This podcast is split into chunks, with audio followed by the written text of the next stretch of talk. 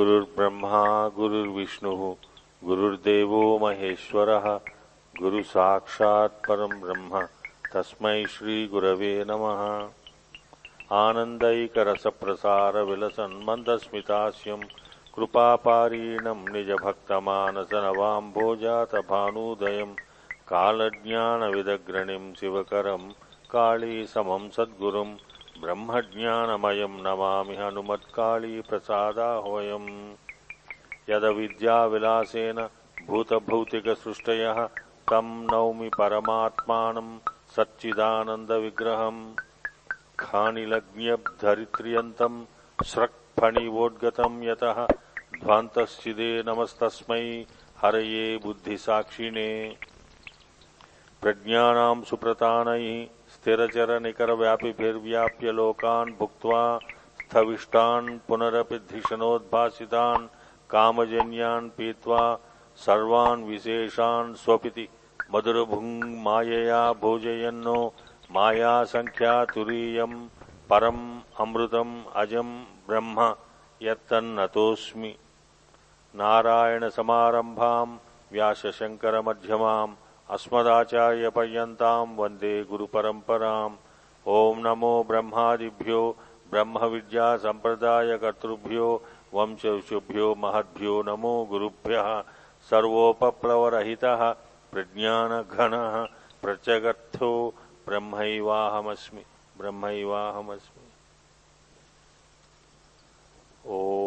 सहनावतु सहनौ भुनक्तु सह वीर्यम् करवावहै तेजस्विनावधीतमस्तु मा विद्विषावहै। ॐ शान्ति शान्ति शान्तिः हरिः ओ सर्वतन्त्रस्वतन्त्राय सदात्मा अद्वैतवेदिने श्रीमते शङ्करार्याय वेदान्तगुरवे नमः। సదాత్మ అద్వైతవేదినే హరి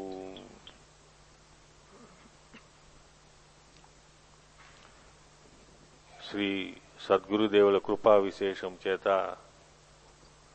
ఈ చాతుర్మాస దీక్షగా మనం ప్రతిరోజు ఒక అరగంట సేపు లఘు వాసుదేవ మననం అనే వేదాంత ప్రకరణ గ్రంథాన్ని మన చేత గురుదేవులు పరిశీలింపజేస్తున్నారు. అందులో మనం ముఖ్యమైన విషయం మానవుడికి అత్యంత హేయకరమైనది అత్యంతంగా విచారణ చేయదగినది ఏదంటే దుఃఖము ఎక్కడి నుంచి వస్తున్నది నాకు దుఃఖము వద్దు అని ప్రతి మానవుడు ప్రతి జీవి కోరుకుంటాడు. కాబట్టి దాన్ని మానవుడు విచారణ చేయ విచారణ చేయ అవస్థ ఉన్నది కాబట్టి విచారణ చేస్తున్నాడు. కానీ ప్రతి జంతువు నాకు దుఃఖము కా వద్దు అనే అనుకుంటుంది. నాకు సుఖమే కావాలి అనుకుంటుంది. దానిని ఆ ఆ పరంపర ఆ ప్రకరణ పరంపరని మనం జాగ్రత్తగా మళ్ళీ మళ్ళీ చెప్పుకోవాల్సి వస్తుంది. ఎందుకంటే ఆ దుఃఖం ఎక్కడి నుంచి వస్తున్నది అని విచారణ చేస్తే కర్మ వలన జన్మ వస్తుంది. జన్మ వలన శరీర శరీరం వస్తుంది. శరీరం గ్రహ గ్రహిస్తున్నాం. శరీర గ్రహణం వస్తున్నది. అంటే శరీరాన్ని పైన వేసుకుంటున్నాం మనం. చొక్కా వేసుకున్నట్లుగా వేసుకుంటున్నాం. అది. శరీరం వలన దుఃఖం వస్తుంది. కాబట్టి ఆ దుఃఖం పోవాలంటే ఆ శరీరం వలన దుఃఖం ఎలా వస్తుంది? అంటే అభిమానం వలన వస్తున్నది అన్నారు. ప్రైడ్ అహంత్వం అది ఏదైతే ఉన్నదో దాని వలన వస్తుంది అభిమానం వలన వస్తున్నది. అభిమానము వలననే మానవుడు ఏమనుకుంటున్నాడు? నేను బ్రాహ్మణుడను నేను క్షత్రియుడను నేను వైశ్యుడను నేను శూద్రుడను నేను పురుషుడను నేను స్త్రీ నేను అమెరికా దేశీయుడను నేను భారతదేశీయుడను నేను చైనా దేశీయుడను నేను సింగపూర్ దేశీయుడను అని అనేక నేను శ్రీలంక దేశీయుడను అని అనేక విధములుగా అభిమానము చేత ప్రైడ్ వలన అనుకుంటున్నాడు. కానీ అటువంటి అభిమానానికి కారణం హేతువేమీ లేదు. జన్మత బ్రాహ్మణుడు కానీ జన్మ జన్మించటం వల్లనే బ్రాహ్మణత్వం రావట్లేదు. జన్మించటం వల్లనే క్షత్రియత్వం రావటం లేదు. జన్మించటం వల్లనే వైశ్యుడిగా పరిగణించబడటం లేదు. జన్మించడం వల్లనే శూద్రత్వం రావటం లేదు. మరి దేని వలన వస్తుంది? అభిమానం వలన. జన్మించడం వల్ల జన్మ వల్లనే ఇవి రావటం చేతి ఎందువలన లేదు అని మన చేత చాలా సూక్ష్మంగా విచారణ చేయించారు. ఎవరు వాసుదేవ యతీంద్రులు.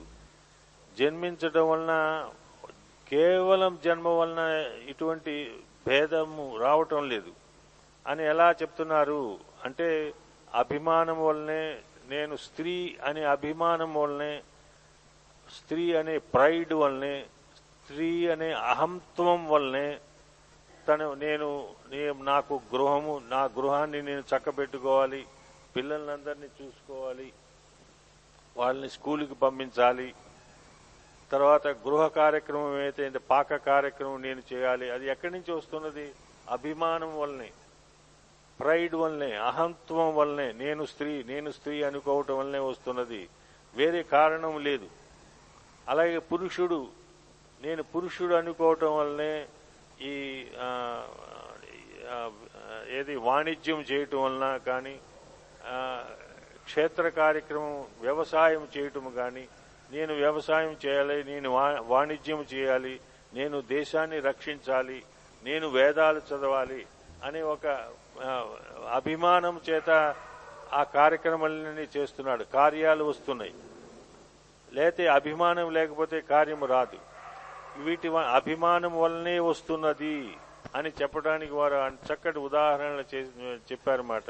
ఎటువంటిది? ఈ బ్రాహ్మణుడికి ఏదైతే ఈ రోమములు రోమముల్లో బ్రాహ్మణుడికి ఇది బ్రాహ్మణుడి రోమము ఇది క్షత్రియుడి రోమము ఇతడు ఇది వైశ్యుడి రోమము ఇది శూద్రుడు రోమము అండి. అని ఏమైనా తేడా ఉన్నదా? లేదు. ఎక్కడ చూసినా అటువంటిది లేదు. అలాగే ఈ నఖము ఇది బ్రాహ్మణుడి నఖం అండి చాలా గొప్పది. ఇది క్షత్రియుడు నఖమండి ఇది వైశ్యుడు నఖమండి గోరు నఖం అంటే గోల్డ్ గోల్డ్ ఇది ఇది శూద్రుడు నఖం చాలా హేయమైనది. అని ఏమన్నా ఉన్నదా? అని ఏమన్నా తేడా ఉన్న ఏమన్నా ఉన్నదా? ఇంకా చెప్పారండి ఇది బ్రాహ్మణుడు మూత్రము ఇది క్షత్రియుడి మూత్రము ఇది వైశ్యుడి మూత్రము ఇది శూద్రుడి మూత్రం అని ఎక్కడైనా తేడా ఉన్నదా?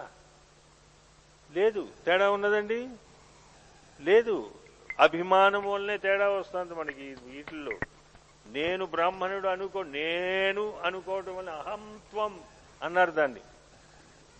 అహమత్వం అంటే ఏమిటి? పురుషత్వం అంటే పురుషుడు లక్షణాలు కలిగి ఉండటం. ఏదైతే ఉన్నదో అని పురుషత్వం త్వం అనే ప్రాతిపదికాన్ని అక్కడ ఉపయోగిస్తారన్నమాట. ఈసేనే suffix. Or an affix to a noun దానిని దానివల్ల నేను నేను పురుషత్వం అంటే నేను పురుష లక్షణము కలిగిన వాడను. అహ వాడను అంటే నేను అనేది రావటం ఎక్కడైతే ఉండదో అది అహంత్వత్వం అని చెప్పారు వాట కాబట్టి అందువల్ల అందువల్లనే అందువల్లనే విసర్జనము మలములు అయినా తేడా ఉందండి? బ్రాహ్మణుడు మలం అయినా తేడా బంగారంతో ఉంటుందా? క్షత్రియుడిది ఏదో వెండితో ఉంటుందా? వైశ్యుడిది ఏదో ఇత్తడితో ఉంటుందా? అని ఏమన్నా తేడాలు ఉన్నాయా? లేదు లేని లేవు. దేనివల్ల మరి ఈ తేడా వచ్చిందంటే అహంత్వం. ఆ, అదే ఏది ఇది వాచారంభణం వికారో నామిధేయం వృత్తికి ఏవ ఇ- సత్యం. ఇది చాందోగ్యోపనిషత్తులో గురువులు శిష్యులకి బోధిస్తున్నారన్నమాట. ఇన్ని ఇన్ని తేడాలు ఎలా వచ్చినాయి? అంటే ఇది వాచారంభణం. వాచం అంటే ఈ వాక్కు ఆరంభణము చేత ఈ అక్షరములు రావటము చేతనే ఈ ఆరంభమైనది. ఏది? ఆ ఆ ఈ ఈ ఊ ఇవన్నీ వాచములు? అక్షరములు. అక్షరముల చేతనే ఈ బ్రాహ్మణుడు అనేది బ్రాహ్మణుడు అని ఈ వాచారంభణం ఇత్తి వృత్తికి ఏవ ఇది ఏది? కొండని ఇది మూ- కొండ మూకుడని ఇది కూజ అని ఇది బ- కమండలం అని. ఇలాంటి వాచారంభణం ఈ తేడాలు ఎక్కడి నుంచి వస్తున్నాయి? మృత్తికేవ సత్యం. అందులో ఉన్నది ఏమిటి సత్యమైనది? అది అంటే మట్టి ఒక్కటే సత్యము. సత్యమాన్ని వాచారంభణం. అలాగా ఈ ఆత్మ ఒక్కటే ఇక్కడ సత్యము. ఈ వాచారంభణం వలన సదైవ సౌమ్య ఇదమగ్రాసీత్ అని చె- చెప్పారు. అది ఏది ఇది ఇది ఈ వస్తువు ఆత్మనే వస్తువు సదైవ సౌమ్య ఇదమగ్రాసీత్.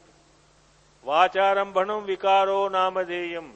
ఈ బ్రాహ్మణత్వం క్షత్రియత్వం శూద్రత్వం ఇవన్నీ వాచారంభణం ఏవ. సత్యం ఆత్మ ఏవ ఇది సత్యం బ్రహ్మ- బ్రహ్మ ఏవ సత్యం బ్రహ్మ ఒక్కడే సత్యస్వరూపుడు. ఇవన్నీ నీవు నువ్వు నువ్వు ఉపయోగిస్తున్నావు. నీ వా నువ్వు అక్షర జ్ఞానం చేత ఈ, ఐ ఓ ఓ, ఇవన్నీ పెట్టేసుకుని ఈ బ్రాహ్మణుడు ఈడు క్షత్రియుడు ఈడు వైశ్యుడు ఈడు శూద్రుడు అని నువ్వు పెట్టుకుంటున్నావు. కానీ ఆ సత్యమే సత్య సత్యమైన ఏమిటి విషయము అంటే బ్రహ్మ ఒక్కడే ఏకమేవ అద్వితీయం బ్రహ్మ. బ్రహ్మ ఒక్కడే స్వరూప స్వరూ ఏకస్వరూపుడు.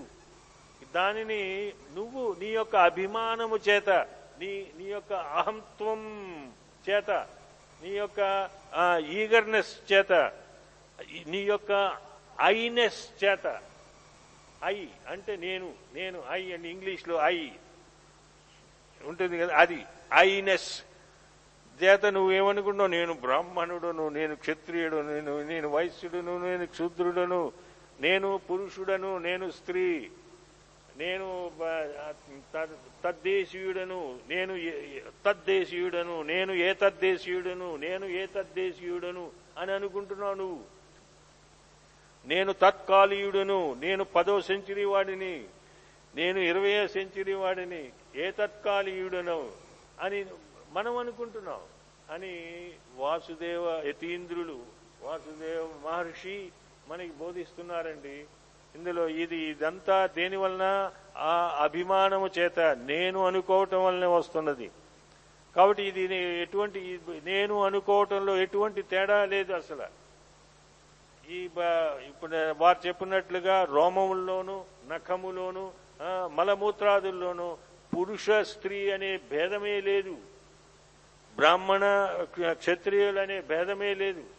ఎక్కడ భేదము లేని దానిని నీ యొక్క అభిమానం చేత నీ యొక్క అహంత్వం చేత నీ యొక్క ఐనెస్ చేత ఐ అని అనుకోవడం చేతనే ఇవన్నీ వస్తున్నాయి.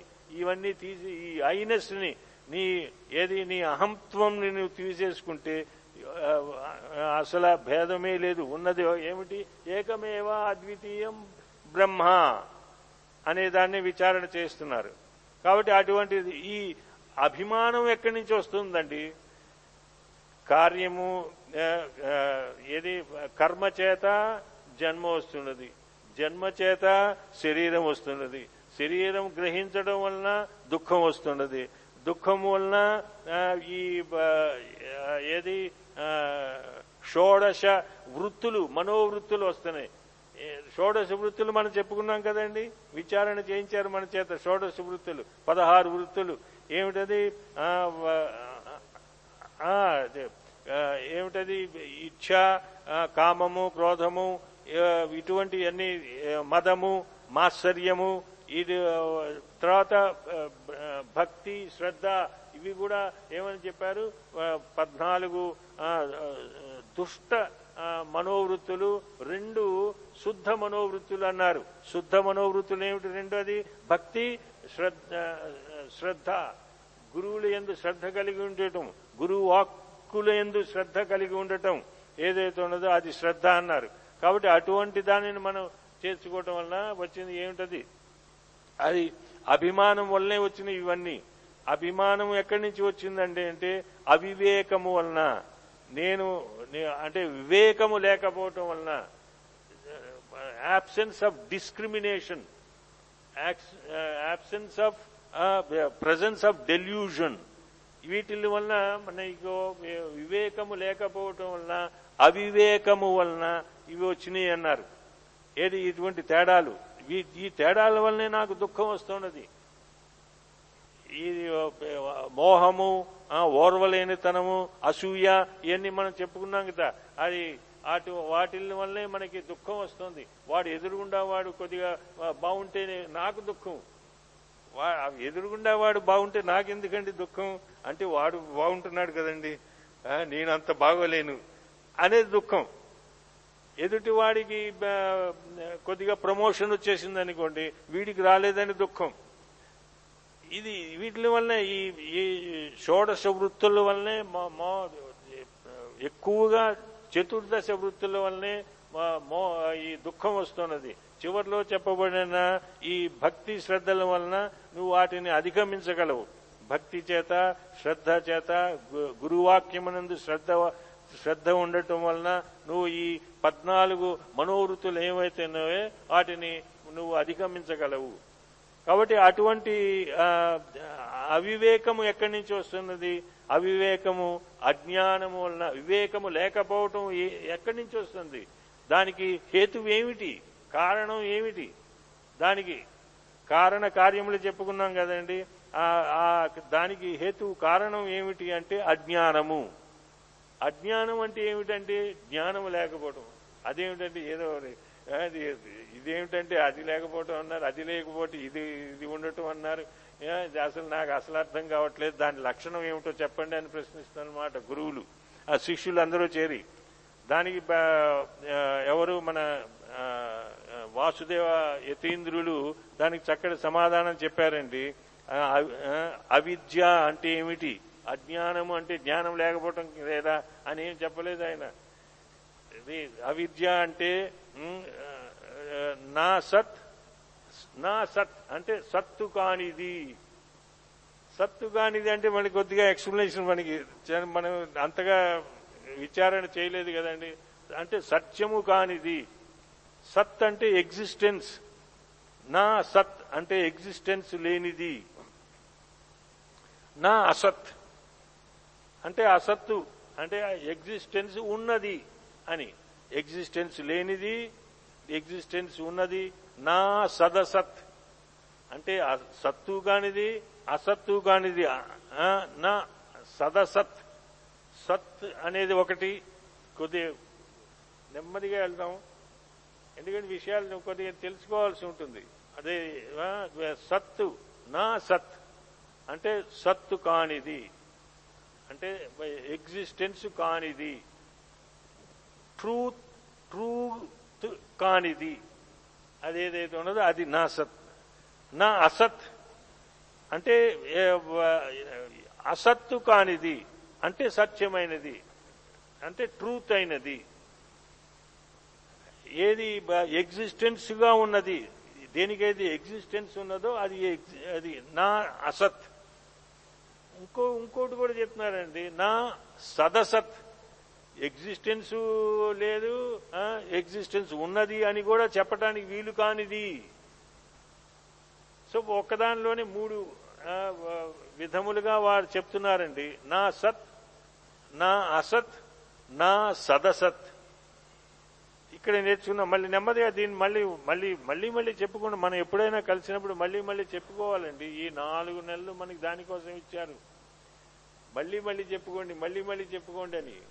నా అసత్ నా అసత్ నా అద్- అదసత్ సత్తు కానిది అసత్తు కానిది స- అటువంటిది.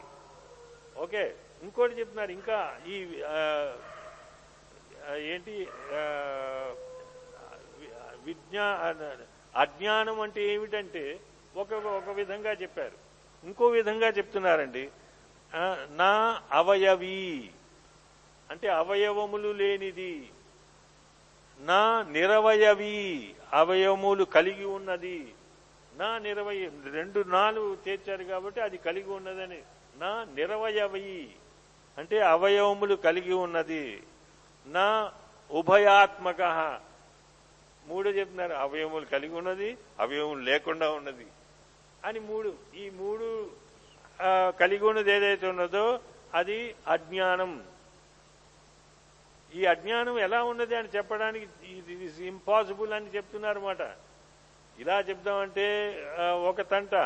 లేదంటే ఒక తంట అవునంటే ఒక తంట. అందుకని అది లే- అది కాదు ఇది కాదని చెప్పేస్తే ఇంకో తంట.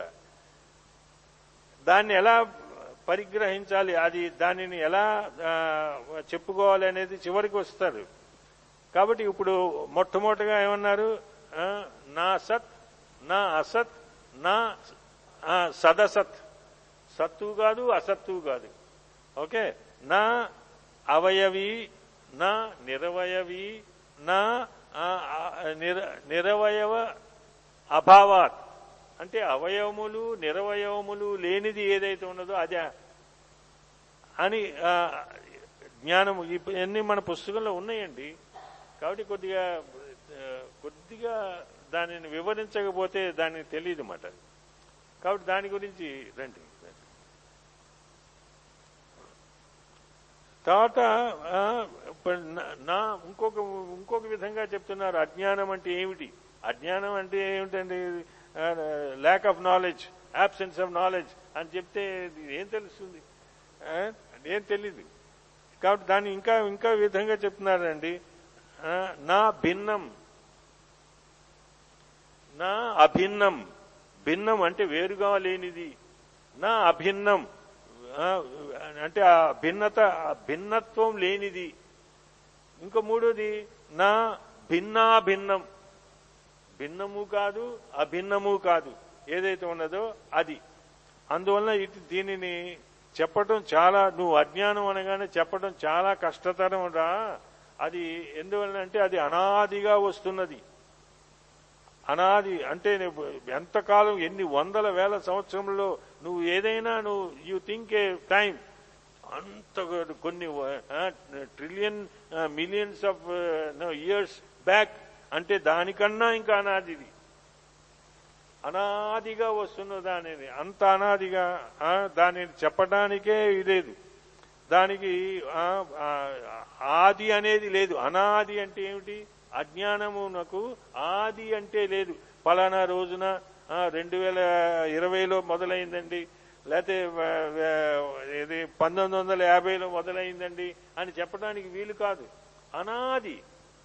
అంటే ఆదిత్వం లేనిది ఆది ఇక్కడ స్టార్ట్ అయింది మన డేట్ ఆఫ్ బర్త్ లాగా మనం డేట్ ఆఫ్ బర్త్లో మనం స్టార్ట్ అయ్యామండి మనం date of డెత్లో we are we are finishing మనం నో మోర్ కాబట్టి అలాగే చెప్దామంటే లేదు అజ్ఞానముకి అనాదిగా ఉండటం వలన.